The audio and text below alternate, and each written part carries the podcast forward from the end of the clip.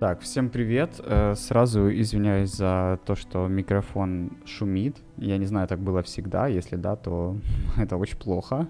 Если так было на вебинарах и стримах, конечно, не самая лучшая новость. Ну да ладно, если что, сорян. Я, конечно, постараюсь вырезать на монтаже этот грёбаный шум, но не обещаю. Сегодня поговорим про токсичную продуктивность. Это то, что сейчас, в принципе, актуальная тема, я думаю, для каждого из нас.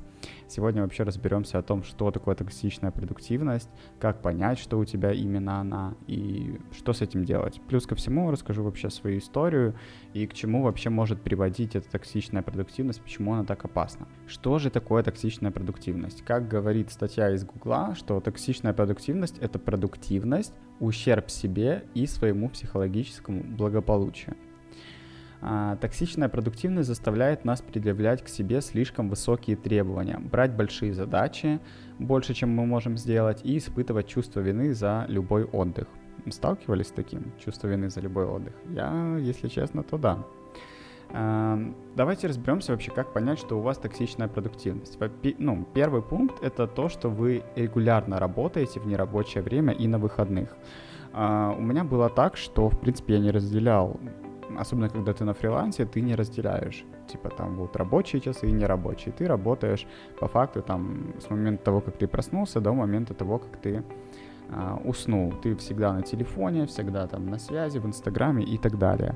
И как раз вот это вот неразделение, это одно из таких вот uh, признаков и факторов, что у вас токсичная продуктивность, поэтому задумайтесь на, над этим, но мы еще там перейдем дальше к советам, как от этого избавиться. Второе, это вы постоянно думаете о том, какие рабочие задачи нужно закрыть, то есть у вас постоянно в голове крутится работа, работа, работа, вы идете в душ, вы постоянно в этот момент думаете о работе э, или идете, не знаю, просто слушаете музыку, но все мысли у вас тупо в рабочих задачах. Третье. Чувствуете постоянную усталость. Но я знаю, что многие, которые работают сейчас в таком раше, у них много энергии, и я, в принципе, когда работал на износ, я не чувствовал усталости. Типа, да, я вот к концу вечера был такой подуставший, но как-то глобально я не чувствовал. Поначалу. Все приходит со временем. Потом четвертый пункт. Чувствуете себя виноватым, если позволяете отдыхать. У меня была такая история, когда я там типа смотрел какие-то развлекательные шоу на Ютубе и чувствовал вину за это. Типа, камон, Саш, ты мог посмотреть, не знаю, очередной курс или почитать очередную полезную книгу. То есть вы чувствуете вину за то, что отдыхаете. Это вот такие у нас э, признаки токсичной продуктивности. Если вы у себя их сейчас выявили, то стоит дальше слушать этот подкаст. Расскажу свою историю, как у меня все начиналось, к чему это привело и так далее. Все начиналось с армии, с две тысячи восемнадцатого года, как ни странно, да? Я начал заниматься эс эм эм удаленно, настраивал масс-фолловинг, там делал какие-то аудиты профилей, давал рекомендации и все в этом духе. И как раз...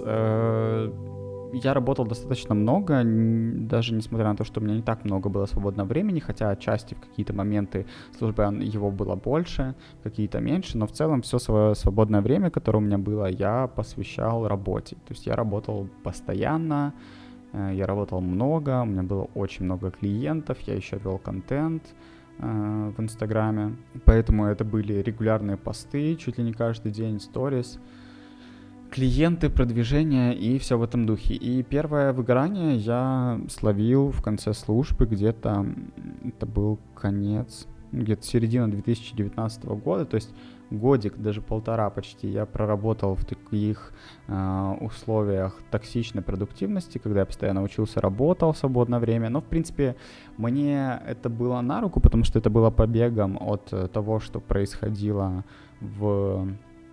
В реальности, да, то, что происходило вокруг меня, мне хотелось бежать от этого.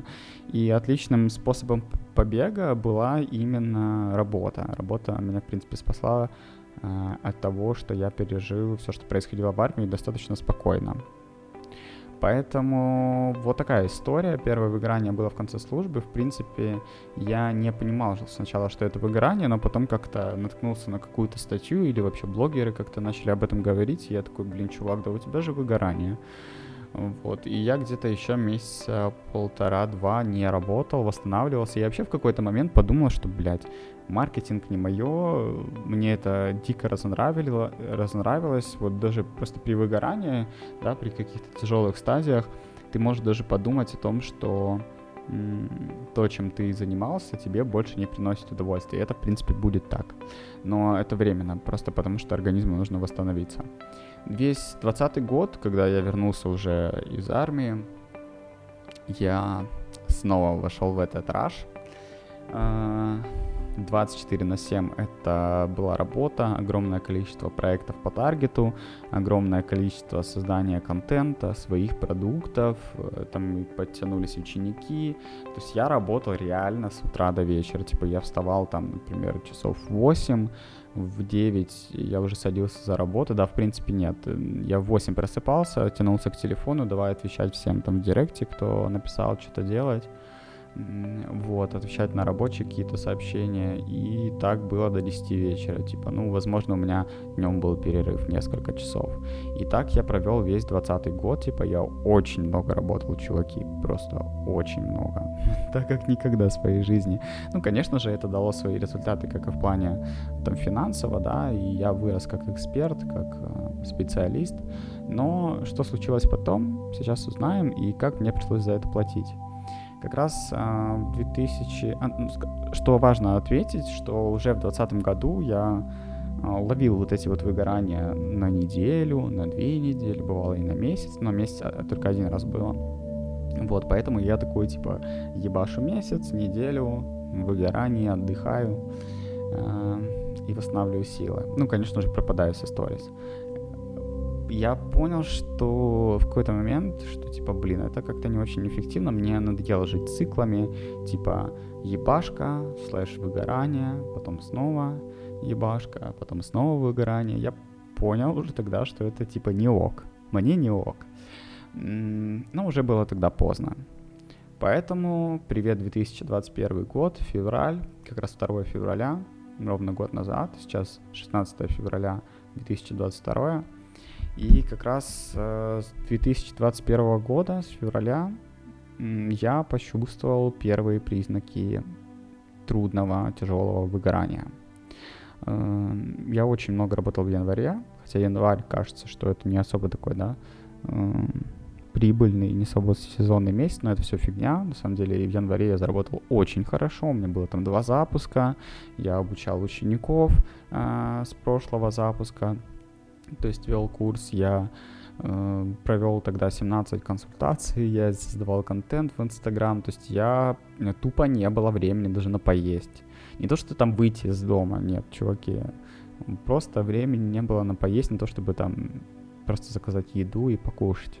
Я был прям в таком, в таком, скажем, потоке, в токсичном потоке. Вот, и, конечно же, я дико уставал, это постоянно какие-то обучения были еще параллельно работе. Ну, январь выдался сложным, и как раз в феврале я уже почувствовал такие первые признаки выгорания. Я такой, ну, как всегда, типа, в принципе, ничего нового, но оказалось, что это было не выгорание, это как раз было, хотя, возможно, началось с выгорания, мне так показалось. Но потом это все переросло в депрессию, которая продлилась весь две тысячи двадцать первый год. Хотя, если вы на меня подписаны, да, то вы можете сказать, Саш, какая депрессия, ты снимал там сторис, путешествовал.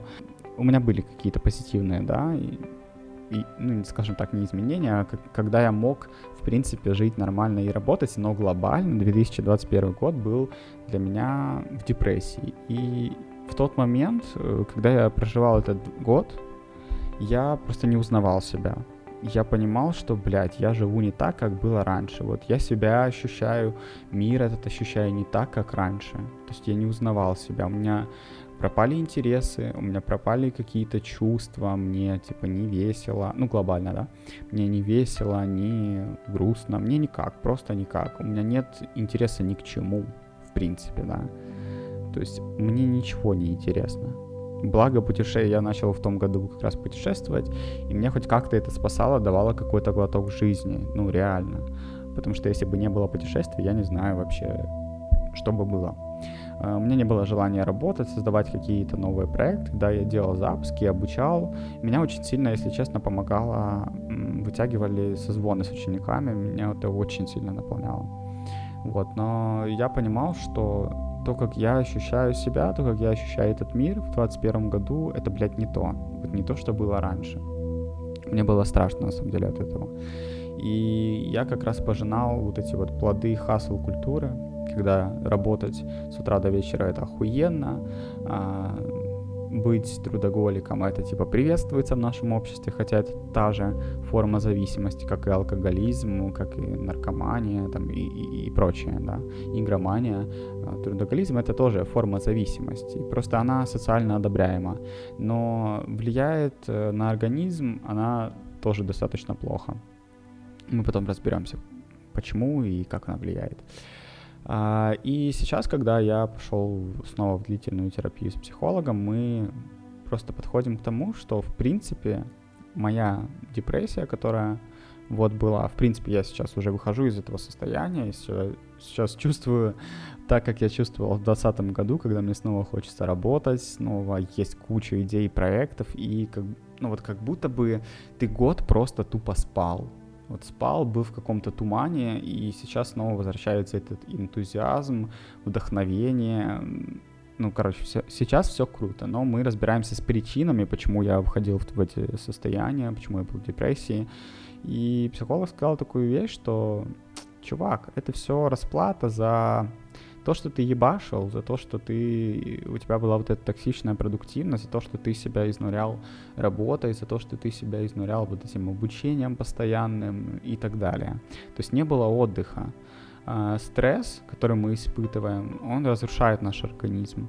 И если на короткой дистанции вам кажется, что все ок, типа вот вы много работаете, классно, все там, да, пофиг на чувство вины за то, что вы отдыхаете, ну, нужно меньше отдыхать, больше работать, а эм, информационное поле как раз этому способствует, типа ебашить нужно и так далее. Ну, вы все видите, как это блогеры транслируют четко это все, эту всю историю, и плюс книги и так далее, я сам был, в принципе, в этой всей культуре.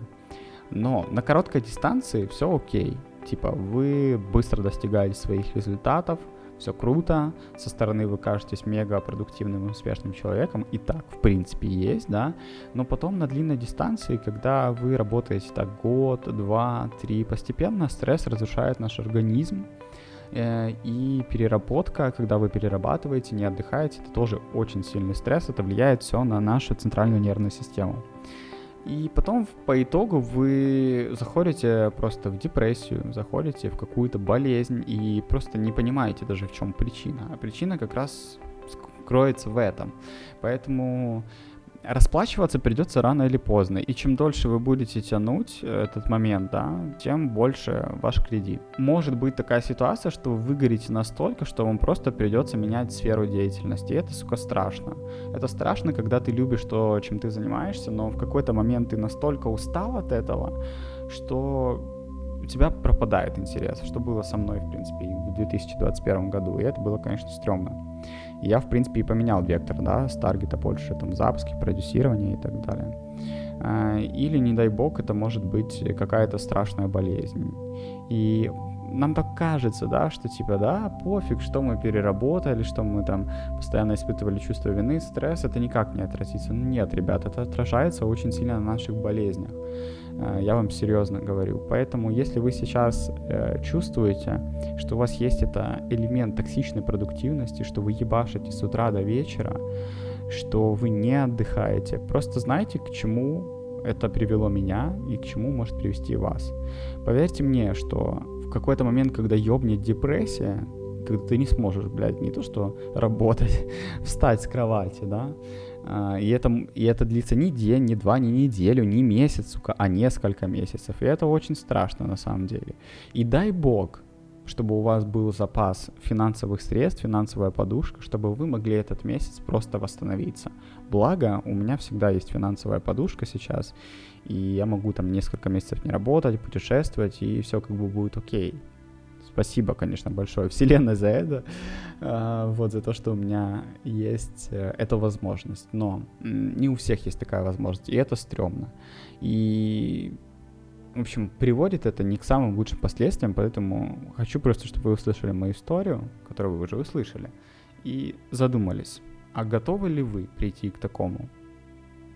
Тут важно понимать, что у кого-то, э, скажем так, центральная нервная система, психика более крепкая, и ему понадобится дольше времени ебашить, э, чем другому человеку. У кого-то психика более слабая. И это нормально, на самом деле. Все мы разные люди, и это окей, что у кого-то сильная психика, у кого-то более слабая. Но у тех, кто слабая, у них преимущество в других а, вещах.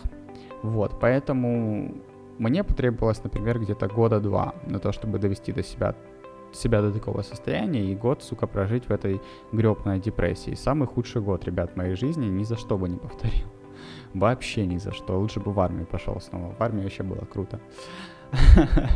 Так вот, как же выйти из этого круга?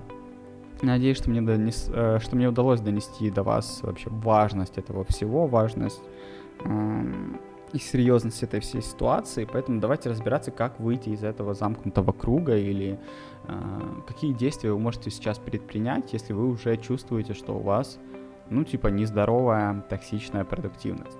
Во-первых, сначала планируем отдых, а потом работу. То есть вы, когда планируете неделю, вы сразу ставьте какие-то мероприятия по отдыху. И желательно, у меня вообще распланирован день так, что я типа утром работаю несколько часов и вечером несколько часов работаю. Днем я типа не работаю. Там вот период там, с двух часов дня до там, пяти я отдыхаю. Просто могу, не знаю, смотреть ютубчик, читать книгу, если мне хочется. Могу просто поспать, вообще ничего не делать. То есть отдых должен быть не связан с вашей работой никак. Вот, поэтому сначала планируем отдых, потом работу. Э, отдых э, — это не роскошь, это необходимость. Вот представьте, если вы едете на машине, и вам нужно проехать, там, не знаю, от Херсона до, э, не знаю, до Берлина. И вы, в принципе, не можете приехать, проехать такое количество расстояния без заправки. Так вот, представьте, что... Э, чтобы вам в какие-то моменты двигаться дальше, вам нужна как раз эта заправка. И отдых — это и есть эта заправка. То есть это не роскошь, это необходимость для того, чтобы двигаться дальше, для того, чтобы восстанавливать наши силы. Поэтому просто знайте, что из отдыха мы черпаем как раз вот эти силы, которые позволяют нам достигать результатов. И, кстати, многие идеи крутые, которые там сделали прорыв в... в моем там финансовом состоянии, они приходили в момент того, когда я отдыхал, а не когда я работал. Потому что когда ты работал, работаешь, ты типа сфокусирован на каких-то задачах, и типа мозг мозг не придумывает новые идеи, скажем так. Вот, а когда ты отдыхаешь, куда ты идешь, не знаю, просто лежишь, плаваешь в бассейне, очень много приходит классных идей. Второй пункт — это выходим на улицу каждый день, проветриваем квартиру. То, что не делал я, то есть я, типа, мог сидеть неделю дома, две недели, вообще не выходить. Ну, типа, да, у меня собирались даже, знаете, такие горы мусора, которые стояли у порога, и только когда я там выходил раз в неделю, я их выкидывал. Вот, поэтому это не очень хорошо, вообще выходить на улицу нужно каждый день, хотя бы там на двадцать, тридцать, сорок минут. Или хотя бы просто пройтись в магазин. Вам нужно, там, не знаю, купить хлеба.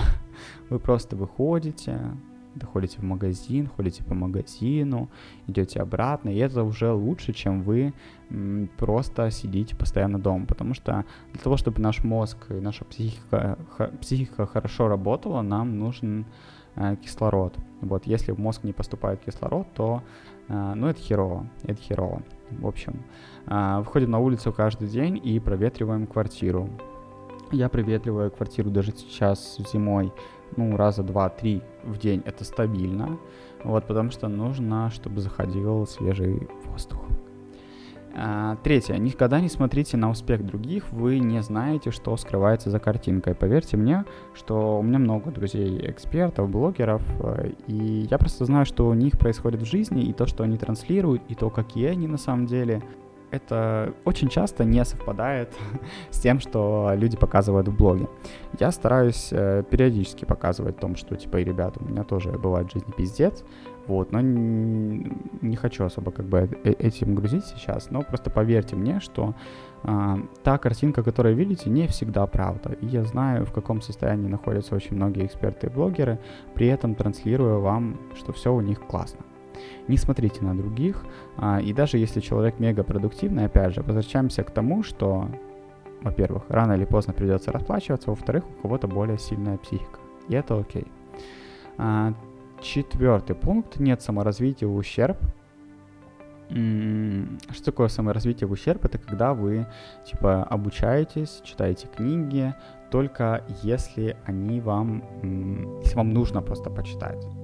То есть вы себя заставляете это делать. Не то, что вам интересно, хочется узнать, есть мотивация на то, чтобы изучить новую информацию, а вы читаете тупо, потому что это нужно, через силу. И это полная фигня. Даже в какой-то момент, вот как раз в двадцать первом году я немного книг прочитал, где-то около там восемь-семь, для меня это немного, потому что раньше я читал там гораздо больше книг, ну как минимум в два раза.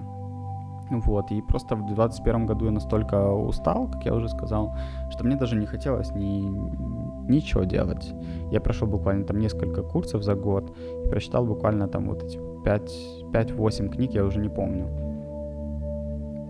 Именно потому, что я уже просто устал от этого. Поэтому имейте баланс. Если вам не хочется сейчас обучаться или читать книгу, дайте себе возможность не делать этого. Это нормально. Потом у вас все равно, если вам интересно то, чем вы занимаетесь, интересен маркетинг, то, в принципе, у вас возникнет это желание снова обучаться и узнавать что-то новое.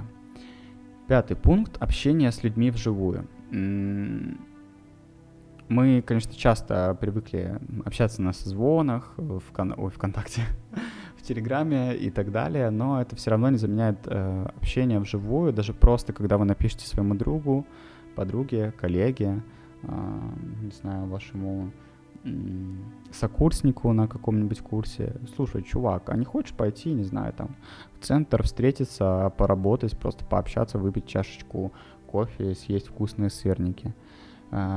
И это уже вас вытянет, во-первых, на улицу, вы пообщаетесь с людьми, получите эмоции, какие-то новые впечатления, и это вас отвлечет от работы. Главное, ну, желательно не говорить о бизнесе и работе, когда вы встречаетесь с людьми, потому что это опять закольцо, да, вы опять вошли в это кольцо порочное продуктивности, но хотя бы просто пообщаться с людьми. Это уже будет круто. Главная задача, как вообще выйти из этого круга, это просто сводить фокус внимания на что-то иное, кроме работы.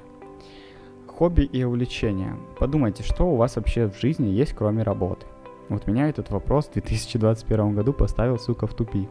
Я спросил себя, вот, а если убрать мою работу сейчас из моей жизни, что, что у меня есть? Что у меня останется, какие интересы, какие увлечения, а кто я вообще, если я Саша не маркетолог, какой я человек, а что мне нравится, с какими людьми мне нравится общаться, какие у меня еще интересы.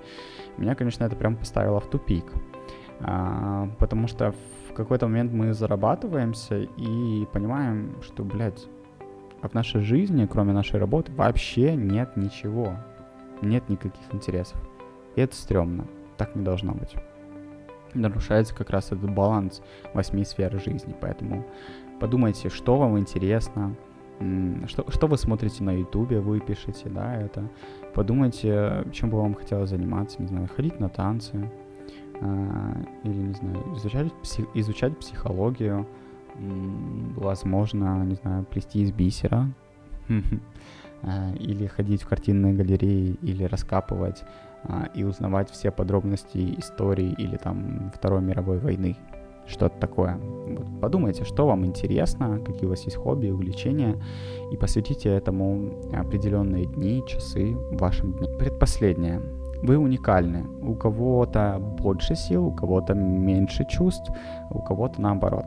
И это не делает вас хуже. То есть, как я уже сказал, люди, у которых больше сил, да, сильнее психика и меньше чувств они ощущают, они более, а, скажем так, более долго могут а, находиться в, этой, в этом состоянии токсичной продуктивности и не чувствовать никаких побочных эффектов.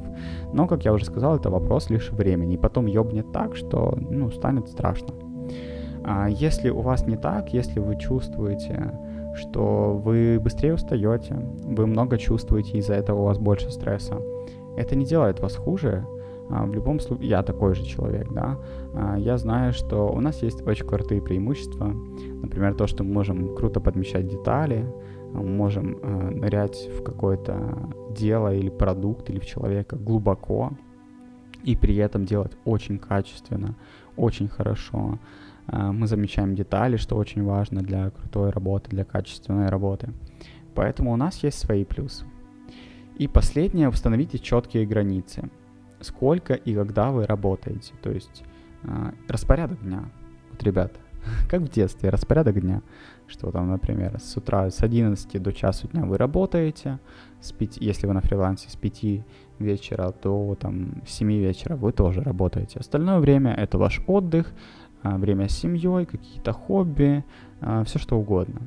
Э, должны быть четкие границы, с какого времени вы отвечаете, например, там, с девяти утра до восьми вечера на сообщения личные, э, с какого времени вы не отвечаете, вплоть до того, что я всегда включаю там режим вот этот, как он называется, не беспокоить, или вообще отключаю уведомления во всех социальных сетях э, в нерабочее время. Вот, либо вообще отключаю, вот сейчас у меня вообще везде отключены уведомления, э, кроме WhatsApp, потому что там я общаюсь с э, близкими мне людьми, там мама, папа и близкие друзья, подруги. Вот, и...